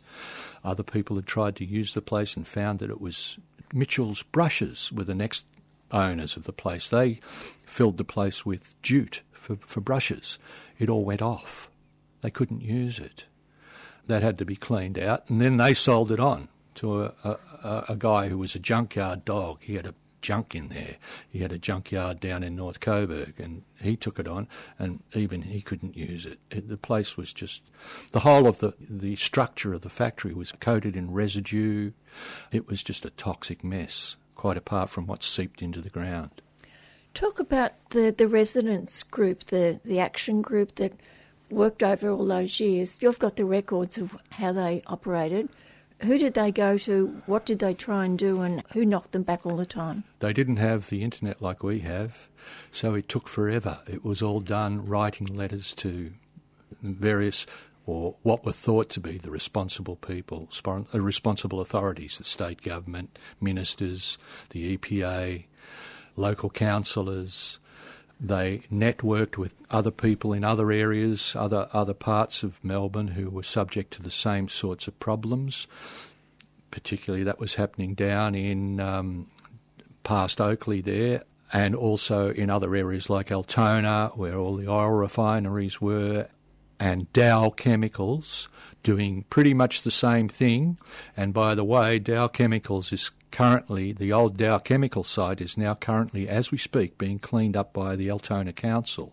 And Dow Chemicals had to be dragged screaming and yelling to the party to clean it up. That clean up, I believe, is a substantial clean up. It's costing lots and lots of money to do it. It's being done properly. The Fawkner site, they did the worst parts of it, which probably was about a third of the property, the, the, larger property, because it's now been divided in two, they probably did about a third of it in the worst parts. And I think they found such toxicity, they threw their hands in the air and decided they'd just put a clay cap over the top of it that wasn't to be touched. What did they do with the material that they did dig out? That was taken over somewhere in the western suburbs where it was, I believe, buried probably in an old quarry or something like that. The uh, factory itself was cleaned on site, demolished and cleaned on site by men in full body suits and masks. I don't know what happened to the residues of the cleaning process. It probably just went into the soil. It was cleaned, then it was shipped off to a metal recycler and the metal was recycled. It was a metal factory, you know, metal frame and a metal and corrugated iron cladding, etc., etc., and it was full of asbestos as well. And what happened to the drains? The drains were just covered up. Pits? The pits were cleaned out on site. Nothing was ever cleaned behind the factory. Nothing was ever done about the area behind the factory which butted onto the creek. And to this day, Nothing's ever been done there, and it, nothing grows there.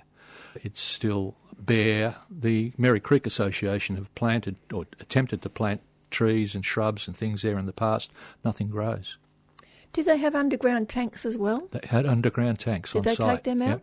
They were taken out. You got no idea what happened to them? No idea. The EPA is the one to answer those questions. Yeah, have you tried that one?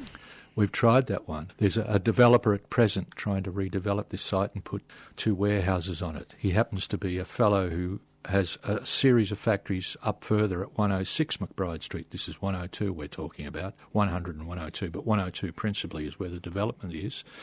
That factory, that, or series of factories he owns, is a food factory.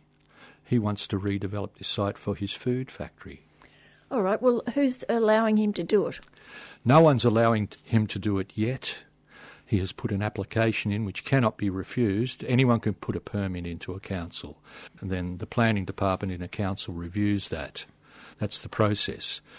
And there is a an application sheet goes up on the front of the premises so that anyone in close proximity knows there is a proposed development and they can either agree with it or put in objections. Well, the Council was supposed to send out letters, as under their charter, they're supposed to send letters to the residents. One person got a letter when we had a meeting with them. They said they sent 20.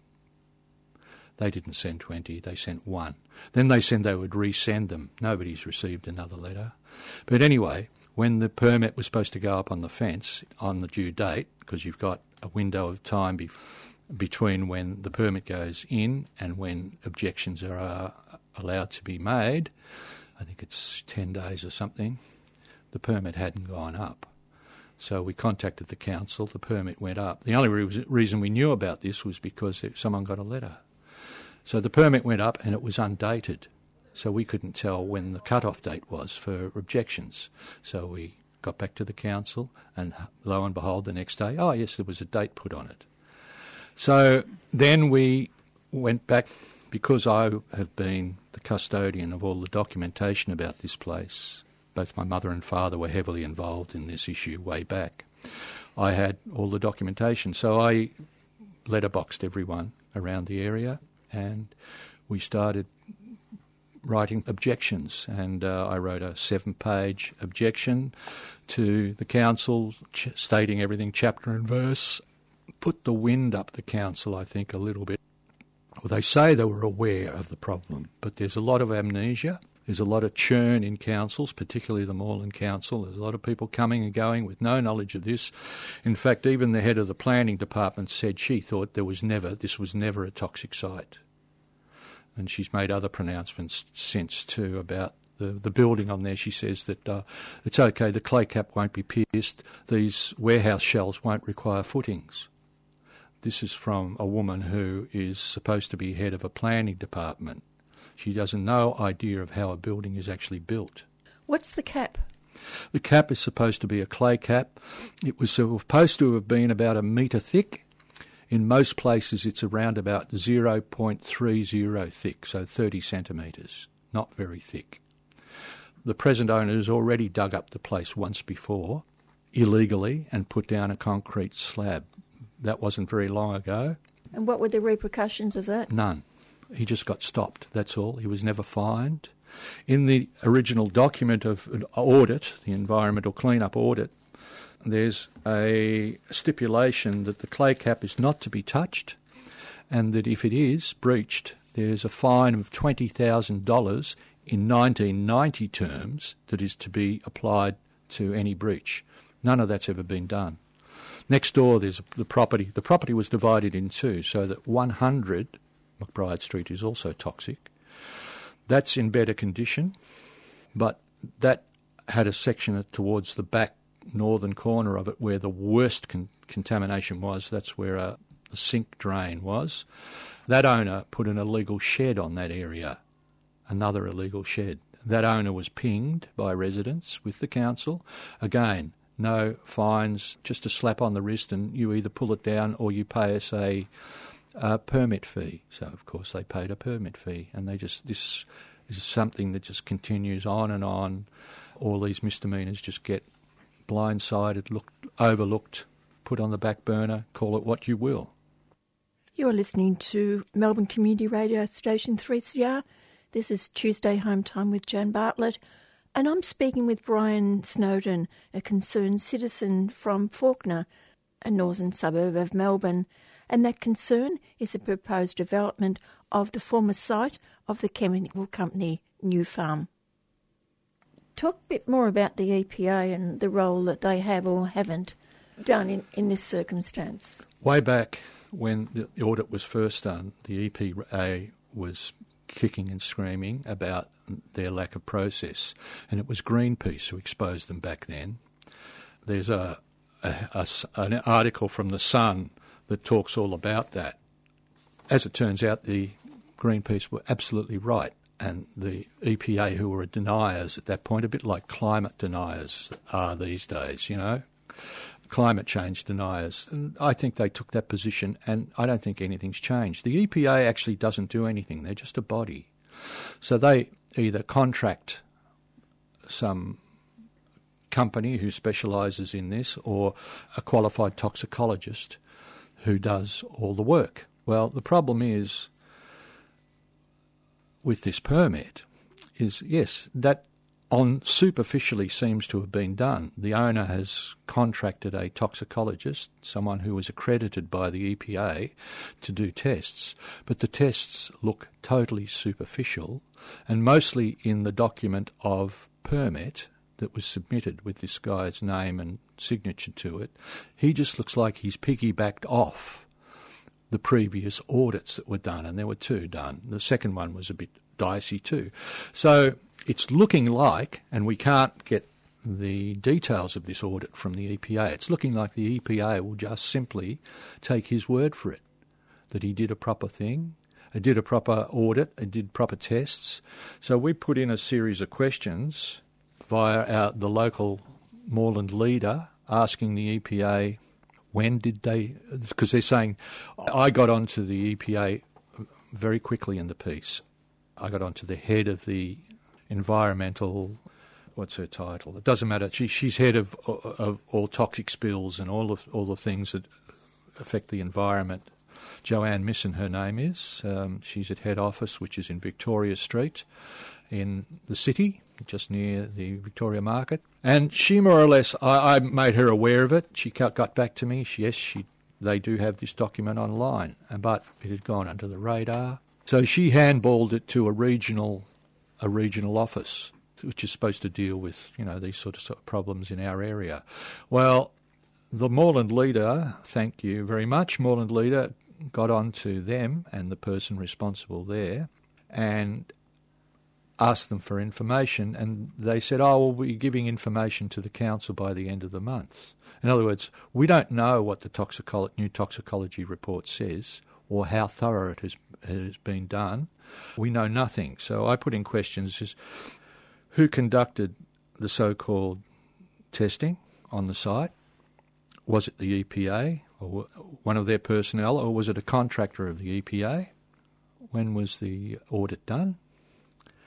How deep did they dig? Where on the site did they dig? How many test samples did they take? How large are the test samples? Who did they take the test samples to? Was it an EPA laboratory? Was it attached to a university? Was it a private laboratory? What are their accreditation for doing such work? What's their accreditation? Um, what are their findings? No one's come back to us yet. How no long one. ago No one's that? come back to the paper either. You know, it's the same old amnesia or, oh, we're the responsible body, you don't need to know. This is a serious, serious problem. Is the paper following it up? It is, as far as I know, yes. Tell me what Greenpeace did. Did they do a toxicology audit or they, They, a, they did back in the days. They had people on board. These days, Greenpeace are not interested in this sort of thing. They're more into climate change. That's their big thing, the climate change issues. We've tried to contact them and find the relative people. All the relative people are probably not even alive anymore. We've tried to contact them to get into their database so far unsuccessfully. My local member, Sue Bolton's been doing that. when did they do their test? This was back in the early 1990s or late 1980s, where they raided. They literally had to raid the sites, and they did both the site that was at Fawkner and the the other site that was over Broadmeadows Way or Doveton or wherever it was, and they took samples, and then they confronted the the, the the, the authorities that be with their findings, and then the naysayers appeared, and then they were just proved that you know it, it the problem got so big, in fact, it got toxic, uh, and they couldn't avoid paying attention to the problem. And uh, we're hoping that's what happens this time. You know, we're trying to up the ante because we have to. We've got no choice. Otherwise, we just run into brick walls with bureaucratic gobbledygook, you know, weasel words, with so-called statute that has to be followed, etc., etc. And in the meantime, nobody gets any answers. There must be a great concern, though, if this does go ahead and they bring in earth moving machinery into that site and start digging up or drawing piles down to bedrock or whatever. What's going to happen then? There's no bedrock. There's no bedrock. It's Merri Creek clay, which is thick black clay which holds everything. And uh, beneath that, that whole area is volcanic. So there's actually a floating population of volcanic rocks that passes through and around and up and down. And it's always been thus. Very porous. What will happen is that quite possibly, if they dig deep enough, we suspect, because that's what happened when they did the illegal concrete pad, the toxic soil will be exposed to the air again. The fumes will rise as they did back then. The stench covered the, the suburb once more. That will happen, so people will, will be subject to these volatile fumes that we think are still in the soil from the chemical. And also, anyone working on that site, any worker, is going to be exposed to this. That happened last time. The workers got sick when they dug up the, this clay cap and down into the soil to put in the concrete pad. They got sick. The guy on the grader and the guy on the, the front end loader got ill. And those people that might be working on a site like that might not necessarily know the history of the place. I would suspect they wouldn't be told at all.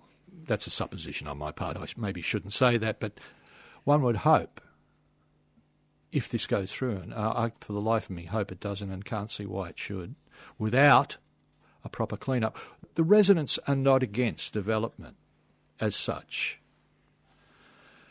What we're against is illegal development, and no development on that site can be undertaken without a complete and thorough audit, followed by a complete and thorough clean-up if the audit is found to be problematic.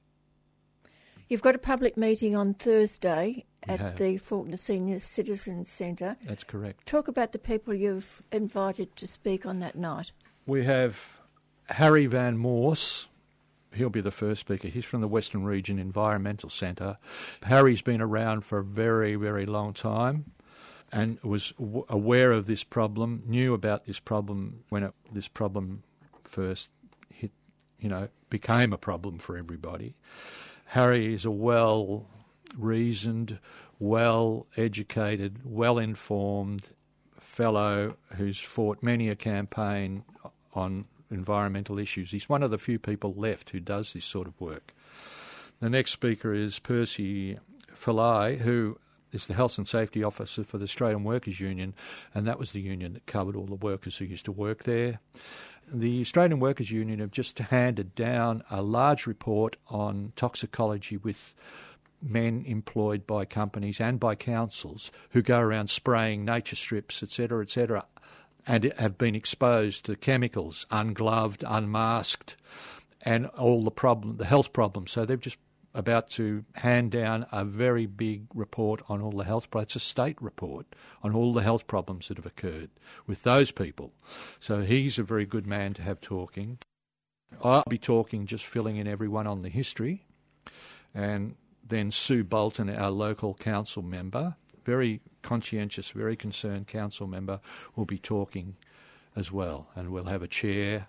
The residents of Fawkner have been made well aware of this problem. Many of them remember the problems. They've got long memories, like us all. We've been letterboxing. We've had a petition going. I was out on Saturday morning at the local shopping centre. We had two shopping centres where we were raising consciousness and getting a petition signed. We're ready to do what we can to take this forward. We had a few naysayers on Saturday. I think some of the members of the family of the of the developer confronted us. Wouldn't say who they were. I'm expecting we might have some disruptors at this meeting. I hope not. I hope it's civil and um, ordered and informative. And I hope anyone out there who has an interest in this subject will see fit to attend as well, not just the residents. And is Sue the only councillor who's taking an interest in this? She's the only councillor who's doing anything. Nearly half the council voted against the, the proposal she put up at the last council meeting about how the council should go about considering this application, like, you know, a full audit from the EPA, etc., etc. Three or four councillors voted against her proposals, including the mayor, who's quite right wing from what I can understand. The Greens were umming and ahhing, but I think they eventually voted with Sue. One of the Labor members abstained, and I think the other Labor member may have voted against as well. You didn't invite anyone from the planning department the, to come? The head of the planning department was at the meeting, and that was when she made the public statement that warehouses don't need footings in order to put up walls and roofs. Are you inviting her again this time? We've invited all of the councillors and anyone in the planning department to come to the meeting. Well, you're going to go. If you do go down, you're going to go down with a fight, aren't you? We we're not going to go down, and we're going down, and we're going up with a fight. Just give the d- details of where it is for people who might not know where the Fawkner Senior Citizens Centre is. Fawkner Senior Citizens is in Dukes Road, Fawkner, near the uh, leisure centre, swimming pool, library. Dukes Road is north of the cemetery gates. heading north on Sydney Road or the Hume Highway, it's a divided highway there. You turn right off the highway into Duke's Road. It's clearly marked. I think it's you'll see the traffic lights are after the cemetery gates, uh, Lynch Road, Major Road, then Duke's Road. Duke's Road, you go about two thirds of the way down the road past the shopping centre, and you'll see on your right hand side a sort of park area and the leisure centre, and there's a driveway to get into the the citizens' uh, community hall, which is next to, attached to the library, and it's right next to the Fawkner High School or Fawkner College or whatever it's called now. There might be some people thinking, well, it's not in my backyard, but you never know when it is going to be in your backyard, do you? It's in everyone's backyard. There are countless, countless toxic sites littered around Melbourne. They are being eyed off by developers because they can be purchased cheaply and because of the cluster development that's happening everywhere in Melbourne at the present time. They're sought after because they're land that people want to use for housing. Now, all of those sites, and I, and I repeat, there are many dotted around Melbourne in the west, especially in the western suburbs and in suburbs like Oakleigh Way, where down the Nepean Highway, where there was there were also great clusters of, of um, industrial activity. These sites, apparently, from an article I read, they are sought by mostly by overseas interests who are wanting to make money in our housing market. And They'd have no idea whatsoever of what they were getting in for. The article I read is saying that these can these sites can be rehabilitated can be remediated, that it will cost money, and that it's it's desirable to remediate them. I agree. It's desirable to remediate them. If they can remediate them to the point where housing can be built on them, okay, but they have to be remediated. Maribyrnong Council are, are a standout in this because they had the munitions factory over there, which was huge. Now they had to go through and clean up all of that. There were munitions lying about, unexploded. There was gunpowder. There were test sites. There were there was live ammunition, like as there was in the uh, rifle range that used to exist over in Williamstown. When they cleaned that up, they found all sorts of things that shouldn't have been there. Well, the Mar- Maribyrnong Council actually did a thorough and complete job, but most of that land was turned over for public use after it was cleaned out and remediated not for housing or for more ind- industry. Some councils just don't learn their lessons. The other site, of course, in close proximity to that area is the old Kodak factory in North, North Coburg. That is putrid. They're wanting to put 6,000 homes on there. Well, they're already there, aren't they're they? in trouble. They've got trouble already. So these sites are everywhere. It can affect everyone and does affect everyone. And the more people make themselves aware of the problems, the more the real people who are responsible for these will be brought to account and made to account for their actions. Just in absolute conclusion, I'd like to quote Every right requires a correlative duty bearer. And that was Brian Snowden, a, a local resident of McBride Street in Fawkner. And if you'd like to go to that public meeting, it's this Thursday evening. It's seven o'clock, six thirty for seven o'clock.